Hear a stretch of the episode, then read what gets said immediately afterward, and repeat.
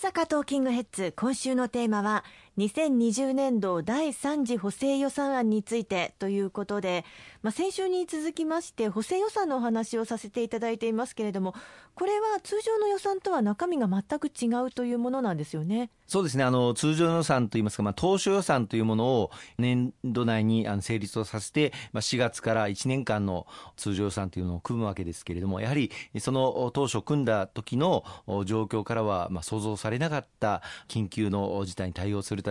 あるいは地震や台風などの災害が起きた時にしっかりと対応するためまた今回の新型コロナウイルス感染症など予期しえなかった事態に対応するために、まあ、補正予算というものが組まれることになります。特にこの2020年度というのはこの新型コロナ感染症の拡大という、まあ、未知のウイルスとの戦いでどのように展開していくのか全く予測ができなかった中で2020年度予算というのは組まれてますから補正予算を3回に分けて立ててまいりました、はい、第一次補正予算は昨年の4月に第二次補正予算は昨年の6月にそれぞれ大型の補正予算を組ませていただいて、まあ、例えば持続化給付金であったりとかあるいは一人一律10万円の特別定額給付金ですとか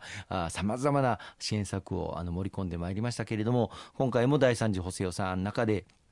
医療従事者の方々に対する支援策、あるいは中小企業の業態転換を大きく力強く支援するための支援策など、あの大型の第3次補正予算案が組まれております。1月の18日から国会が召集されてまいりますので、はい、その後速やかにですね審議をさせていただいて、できれば今月中にも成立を図っていきたいという思いで頑張ってまいりたいと思いますので、よろしくお願いします。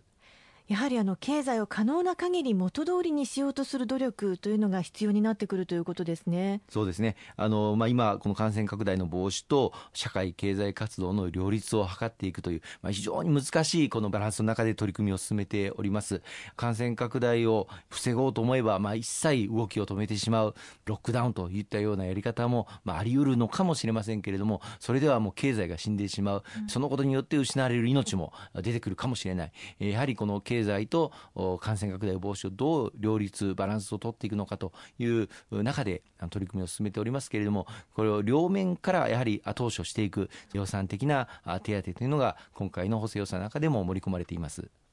その中で2020年度第3次補正予算案の中では、え中堅・中小企業の経営転換支援として新しい補助金である事業再構築補助金が創設されているかと思いますが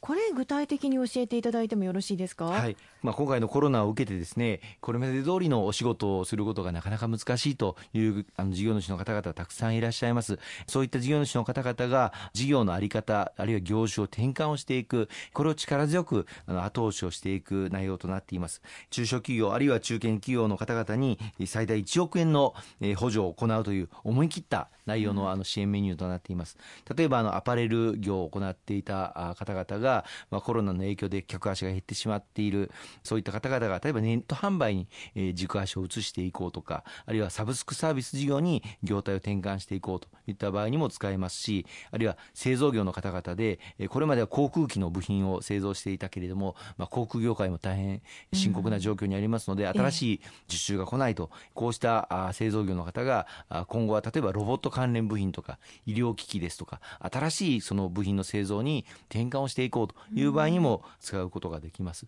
さらにはあのレストラン飲食業をやってらっしゃる方々も大変深刻な打撃を受けておりますのでこれを一旦例えば店舗の営業は止めてオンライン専用の注文サービスに変えるとか、あるいはテイクアウト専用に店の店舗の内装を変えるとかこういったことに変えていただくことにもまあ使うことができます。まあ、このようなさまざまな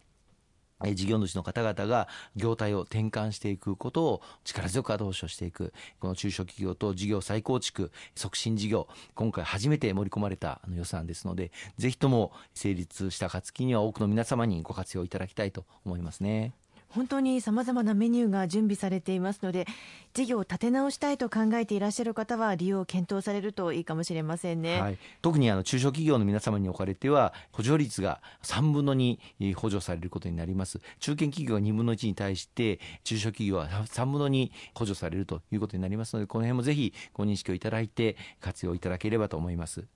もちろんあの将来を見据えてということも大事になってくるかと思いますので、え業態、そして業種転換や新規事業に進出したい場合など、いろんなアイデア必要になってきそうですね。そうですね。あの、様々、あの、悩みを抱えていらっしゃるあの方も多いんではないかと思います。あの、こうしたことにも丁寧に相談に乗ってもらえる相談窓口、あるいはコールセンターなども立ち上がってまいりますので、また、あの、ご紹介をさせていただきたいと思います。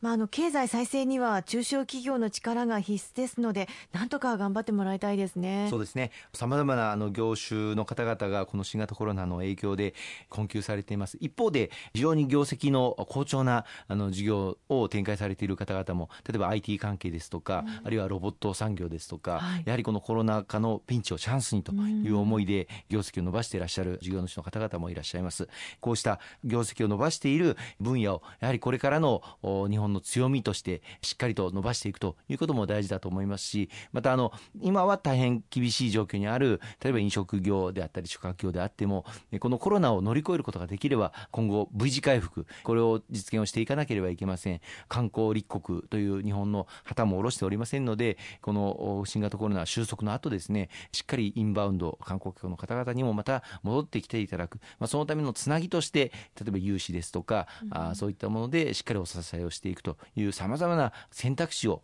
今回の第3次補正予算で盛り込ませていただいておりますので、それぞれ状況に合った支援メニューというものをご活用いただければと思いますね。ありがとうございます。後半もよろしくお願いいたします。